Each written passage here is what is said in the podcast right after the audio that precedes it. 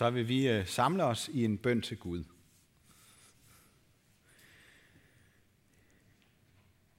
Gud, vi beder dig om, at, øh,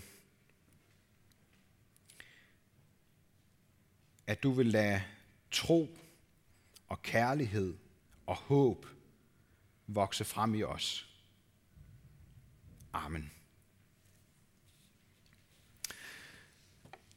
Jeg havde tænkt, at vi i dag skulle øh, starte med et øh, måske lidt provokerende citat. Jeg ved ikke, øh, Michael, om vi kan få det op. Ja. Der står sådan her. Kristendom uden discipleskab er altid kristendom uden Kristus.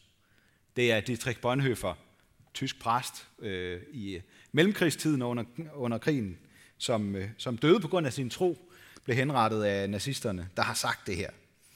Øh, man kan jo godt lige umiddelbart høre det som om, at det er sådan, øh, kristendom er ikke rigtig kristendom, medmindre man er aktivistisk. Det er ikke det, det handler om. Det handler om discipleskab. Altså, hvis vi ikke følger efter Kristus, så er der måske dybest set ikke rigtig tale om kristendom. Hvis det, vi hører til gudstjenester, og det, vi tror på, ikke får noget aftryk i vores hverdag, så er det måske slet ikke kristendom, det handler om. Jeg vil lige vende tilbage til det senere, men jeg synes lige, I skulle, øh, skulle øh, have den provokation fra starten. Vores temarække her i september, Kirke i byen, det, øh, det vil jeg gerne understrege. For det første, det, er, det handler ikke om, at øh, vi gerne vil være sådan et fyrtårn i byen, der rager op over alt andet. Vi har tænkt meget mere jordnært omkring det. Det drejer sig om, at vi hver især følger efter ham, der er hele verdens fyrtårn. Jesus Kristus. Det er det, det handler om. Og lige siden dengang Paulus skrev til menigheden Korinth, så har ikke bare menigheder, men også den enkelte kristne kæmpet med at holde kursen. Jeg ved ikke, om I kan huske, hvad det var, Sune læste. Han læste det her med, jeg plantede, siger Paulus, Apollos vandede, men Gud gav vækst. Så hverken den, der planter, eller den, der vander, er noget, men det er Gud, som giver vækst. Det har vi til alle tider brug for at høre. Og øh, vi vil gerne prøve at have fokus på det her de næste fire søndage med, med at det er Gud, der får det til at vokse. Hvis vi skal være kirke i byen, så er det Gud, der skal få det til at vokse. Sådan så vi måske opdager eller genopdager, hvad der er det vigtigste mellem alle de andre vigtige og gode ting, vi bruger vores liv på. Og jeg vil også gerne understrege, at det er ikke nogen lukket klub, det her. Det er heller ikke et kursus i, hvordan man får flest mulige til at tro eller at komme i kirke. Det er meget mere grundlæggende. Det handler ikke om de andre, altså sådan en ubestemmelig flok af mennesker, vi skal ud og omvende. Slet ikke. Det handler om os og vores relation til Jesus Kristus og vejen til Gud. Om hvordan vi ser på os selv og på vores opgave. Hvorfor vi er her i kirken, dybest set. Øh, der er flere, der gennem tiden har kaldt kirken for et drivhus, og prøvet at få forskellige pointer ud af det. Og det er jo egentlig heller ikke helt ved siden af, kunne man tænke, når, når temaet handler om vækst. Jeg har, jeg har mere lyst til at kalde kirken for en mistbænk, hvis der er nogen af jer, der ved, hvad det er for noget. Øh, fordi meningen med, at vi skal spire og vokse, det er, at vi skal plantes ud i den vilde natur og blande os med alverdens planter. Jeg har taget et billede med, så I lige kan se øh, forskellen på et drivhus og en mistbænk. I kan se drivhuset der bagved.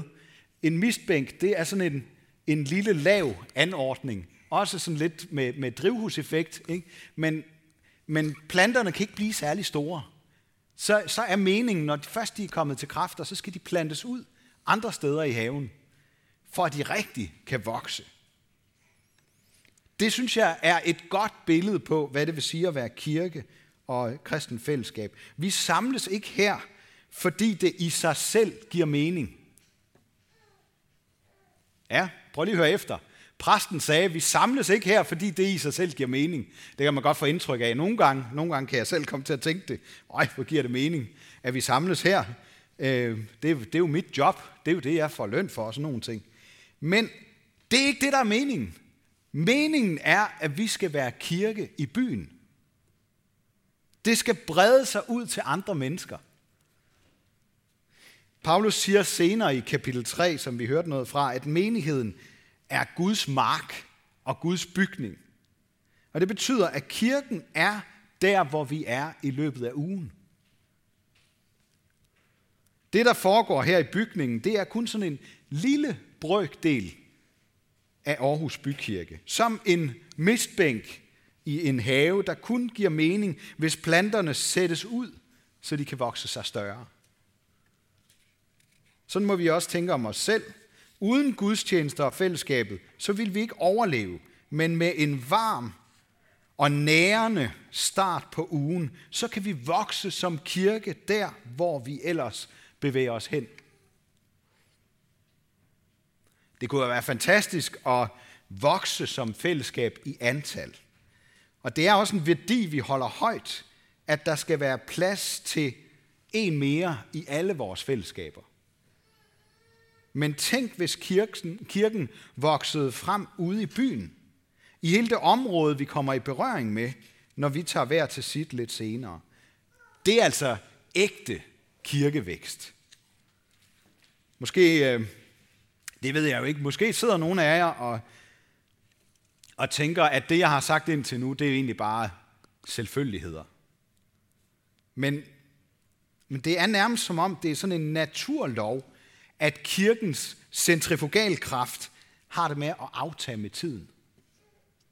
Vi drages i andre retninger og kommer ikke ind i centrum til gudstjeneste, hvor det igen bliver lysende klart for os, at det handler om at være sendt ud til vores by med det mest vidunderlige budskab. Ligesom for menigheden Korinth, så kan det for os begynde at gå mere og mere op i, hvem der nu er på hold med hvem. Der går fankultur eller de rigtige menings, menings, meningers klub i det. Pludselig, mm, så er det ikke længere nok at være kristen. Så skal man være kristen på en bestemt måde, der kun kan tilfredsstilles under nogle bestemte rammer, sammen med mennesker, der brænder af den samme længsel. Det var udfordringen i øh, Korinth, en af dem, hvor de begyndte at gå op i, om det var Apollos eller Paulus, der havde fat i den lange ende. Og som det let sker i en øh, skoleklasse, hvor drengene kæmper om, hvilken fodboldklub man skal holde med. Og pludselig, så kan man helt glemme, at man faktisk er enige om det væsentligste, at fodbold er det mest øh, geniale spil. Som øh, en gammel Liverpool-legende, øh, træner Bill Shankly, han engang har sagt det. Nu kommer der lige et citat mere her. Fodbold er et simpelt spil, baseret på at aflevere og tage imod afleveringer. At kontrollere bolden og gøre sig selv i stand til at modtage afleveringer. Det er frygtelig simpelt. Nogle gange så er det det mest simple, der er det vigtigste.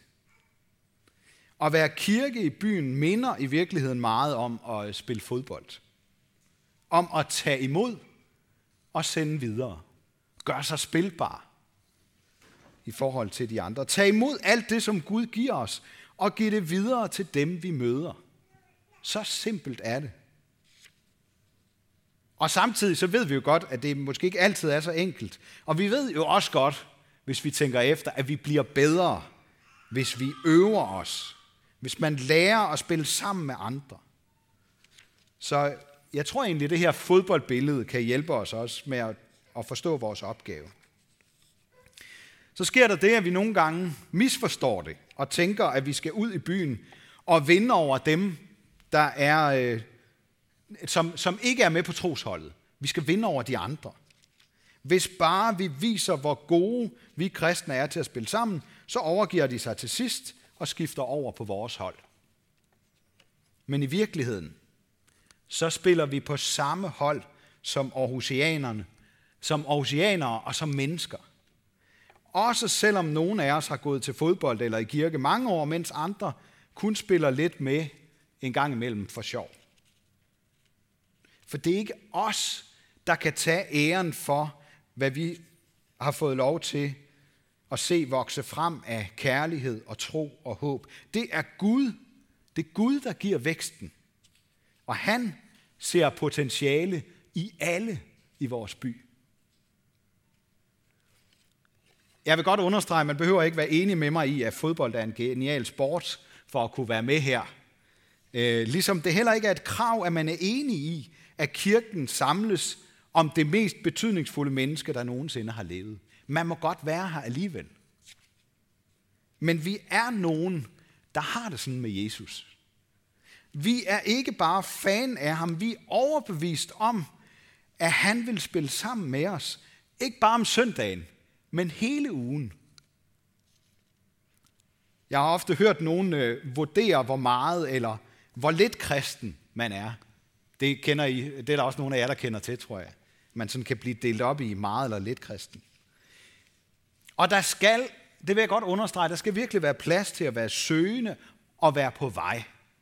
Fordi jeg tror, vi dybest set alle sammen er på vej gennem livet til en større forståelse af os selv og af Gud. Men jeg deler også Bonhoeffers udtalelse om, at kristendommen forsvinder, hvis ingen følger efter Jesus. Kristendommen skal have krop. Kristendommen skal være hverdag. Ellers så kommer det til at ligne det øh, miniput fodboldhold, som øh, jeg engang spillede på, hvor de tre bedste af os på holdet, vi skiftede sådan til at drible hele vejen op, sådan solo, og så score et mål. Jeg glemmer aldrig dengang øh, træneren skældte mig ud for at aflevere til en af mine medspillere, der brændte. Og så sagde han, du skal bare skyde selv. Kristendom, det handler om at spille sammen. Det handler om at have en guddommelig træner, der opfordrer os til at aflevere, i stedet for at gå selv. Jeg kan huske, at vi altid havde sådan en øh, kamp i kampen dengang om at have scoret flest mål. Og nogle gange så blev det i virkeligheden vigtigere, at man var den, der havde scoret flest mål, i stedet for at vinde kampen for holdet.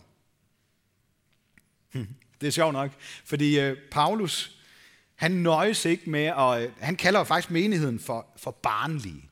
De er simpelthen barnlige i deres rivalisering. I kan prøve selv at, at læse 1. Korintherbrev, kapitel 3, øh, øh, derhjemme, hvis I har lyst. Han siger, at de er barnlige. De rivaliserer. Og så minder han om det, der binder dem sammen. Det, som er langt vigtigere, end om man lige er på hold med den ene eller den anden. For Paulus plantede, og Apollos vandede, men det var kun Gud, der kunne give væksten. Prøv lige at forestille jer, hvad der ville ske, hvis, øh, hvis to børn holder fast i den samme vandkande, og ingen af dem vil slippe den, for at den, den anden kan vande.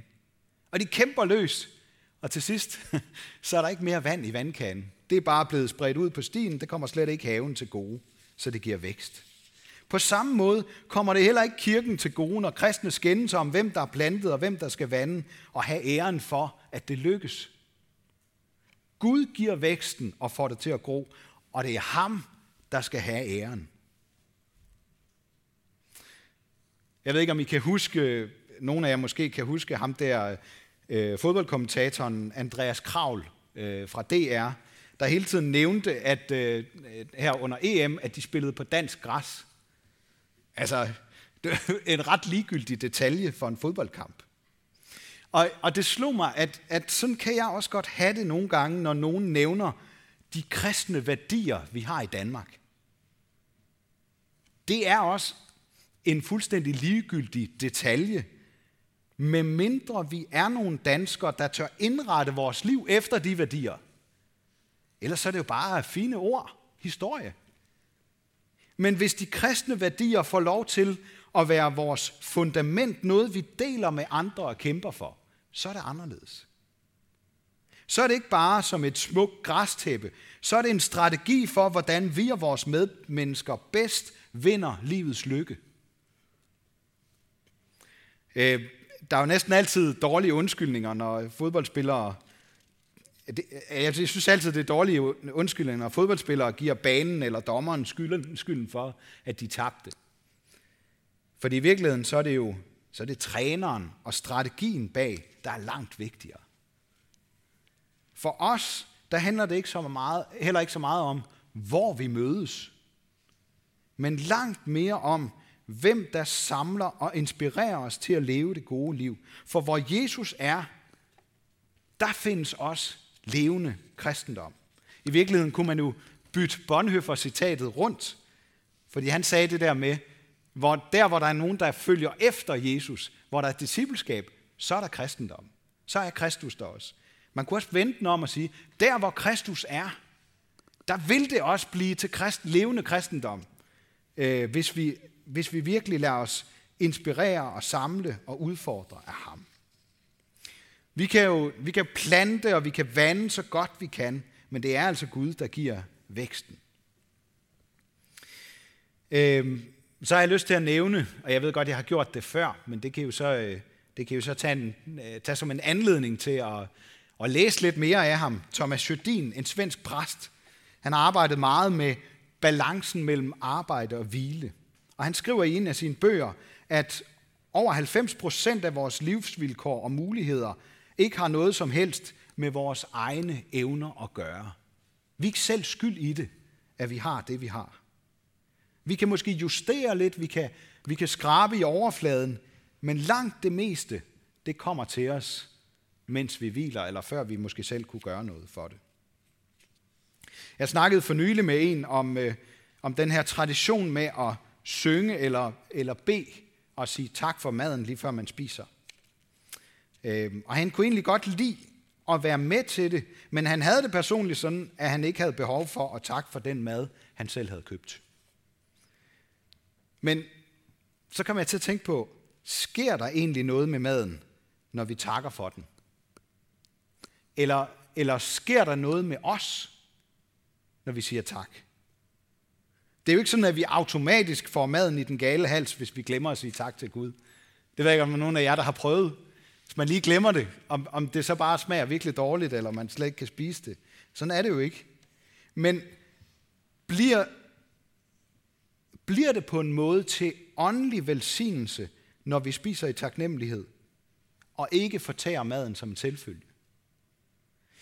Jeg tror, det samme gælder for livet. Vi holder ikke op med at trække vejret, hvis vi glemmer at sige tak. Men det gør noget ved vores liv og ved os, når vi tænker på det som en gave. Og igen så er det det samme mønster, der er på spil, når vi snakker om troen på Jesus og fællesskabet omkring ham. Det er ikke vores fortjeneste, men det er åndens forud til rettelagte gerninger, som vi må leve i og tak for. Måske gør det noget ved os og vores fællesskab, hvis vi siger tak for det. Kirken er i den grad en gave, der er givet videre til os gennem mange generationer. Og for os, der er den pakket ind i Aarhus Bykirkes rammer og muligheder. Gud giver væksten og får det til at vokse i os, også taknemmeligheden og glæden. Og måske var det netop det, de manglede dengang i Korinth. En glæde over, at Gud brugte mennesker på forskellige måder til at give dem det, de havde brug for hver især. Og vil bruge dem til at give det videre ved at være kirke i byen. Jeg ved ikke, om I har tænkt på, hvor lidt af vores tid vi bruger på at være sammen som kirke i forhold til, hvor meget tid vi bruger på at være alle mulige andre steder. Vi har måske det ved jeg godt, mere end nogensinde før brug for at mødes og rykke tættere sammen lige nu. Men den vigtigste grund til at gøre det, det er, at vi skal give hinanden frimodighed til at være kirke i hverdagen. Til gudstjenesten, der sætter vi ord på og siger tak for det, der binder os sammen. Resten af ugen, der sætter vi handling bag de ord, vi ikke kan sige os selv. De ord, som sender os ud i mødet med andre. Ikke med formfuldendte taler eller med hårdslående argumenter, men med Guds ånds kraft. Ikke med håndens evner til at bygge noget stort op, men med et ønske om, at Gud skal få vores relationer i hverdagen til at vokse, så Guds rige rører mennesker omkring os. I øh, Korinth, der havde, de, øh, der havde de brug for store manifestationer og tegn og under. Men Paulus han minder dem om, at det, der betyder mest, det er usynligt. Det, som Gud får til at vokse frem, mens vi sover. At vi er skabt og blevet til uden selv at have hjulpet til med det. At Jesus overvandt døden, mens hans disciple var fuldstændig magtesløse. At troen på Gud, som ånden føder i os, vil få det til at vokse frem, uden at vi måske lægger mærke til det.